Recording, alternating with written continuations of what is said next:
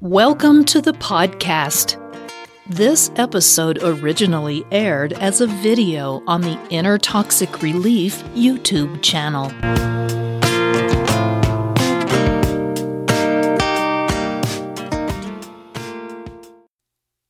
Inner Toxic Relief presents Will a Narcissist Miss You? The Surprising Answer. If you've ever threatened to go no contact with a narcissist, you probably noticed that they seemed genuinely upset at the idea and may have even managed to improve their behavior to try and convince you to stay in their life.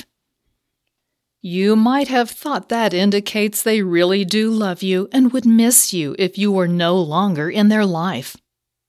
Would they really miss you?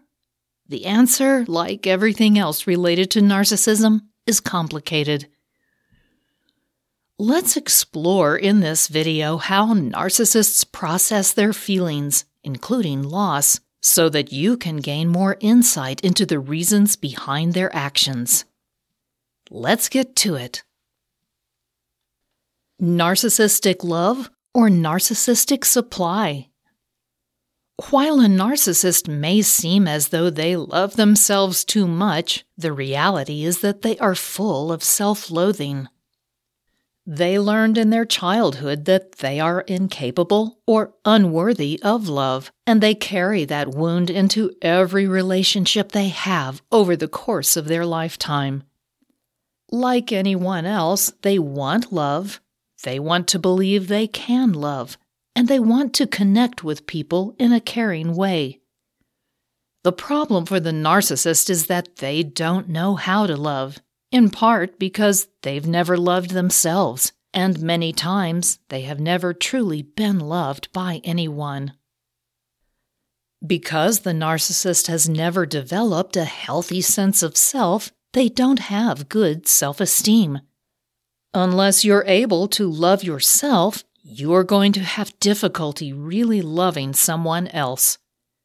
What the narcissist perceives as love is what people commonly refer to as narcissistic supply.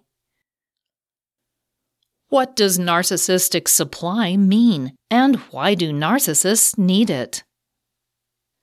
Narcissistic supply is defined as the steady and consistent flow of adoring comments and loving admiration that narcissists require to prop up their self-esteem. Because of trauma in their childhood, the narcissist constructed a false self which they use to interact with the people around them. The false self, however, cannot do the work of an actual ego. It can't prop up the narcissist's self-esteem. For that, the narcissist needs external validation, and without it, they fear they will have to face their own internal sense of self-loathing, which is something they've buried with their true self long ago. To get their narcissistic supply, the narcissist will manipulate the people in their life. They will point out the flaws of other people to make themselves look better by comparison, and they will lie about anything and everything, including gaslighting those they claim to love to make them feel uncertain about their own sanity. They will also use triangulation to play one person in their life against another. All of this manipulation has the same goal: to show everyone how great the narcissist is and to get them to express those sentiments. When people get tired of this manipulation and leave the narcissist behind, it creates psychological crisis, since it threatens that narcissistic supply. What happens when you leave a narcissist? If you get tired of the narcissistic abuse that a narcissist heaps on their family and friends, and you decide to leave them behind, there are a number of things that might happen. Initially, the narcissist may explode in a fit of narcissistic rage. Narcissistic rage is often nothing more than a distraction technique to get you to stop focusing on what you were planning on doing or what you were saying. It's often very intense and usually filled with incoherent and illogical statements. Once the rage has passed, if you are still determined to leave, that's when the narcissist will likely start trying other manipulation tactics to get you to change your mind.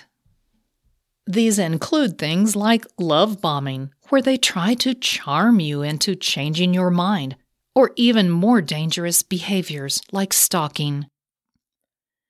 If that doesn't work, the narcissist will often start trying to undermine any shared relationships the two of you have, or they might try to sabotage areas of your life, like your job. These are vengeful tactics, but they keep the narcissist at the forefront of your thoughts. If all else fails, the narcissist may cruelly reject you or ignore you.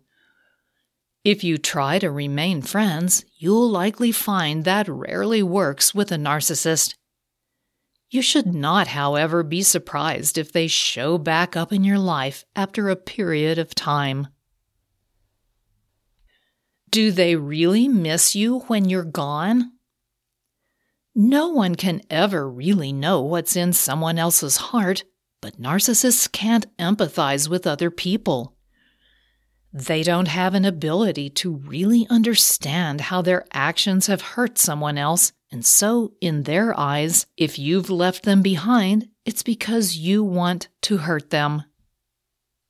They might genuinely miss you, but their feelings in that regard are not like someone who isn't a narcissist. When you miss someone, it's usually because you like or love them and enjoy their company.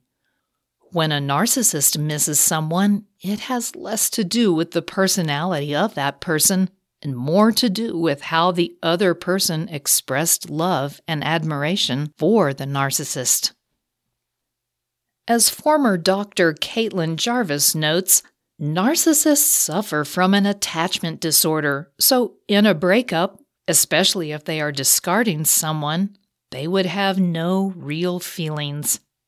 In other words, they miss the narcissistic supply that person provided to them, and even if they have a preference for that person's personality and the particular way they may have delivered that supply, it's not the same as missing them because of who they are and the value they add to their life.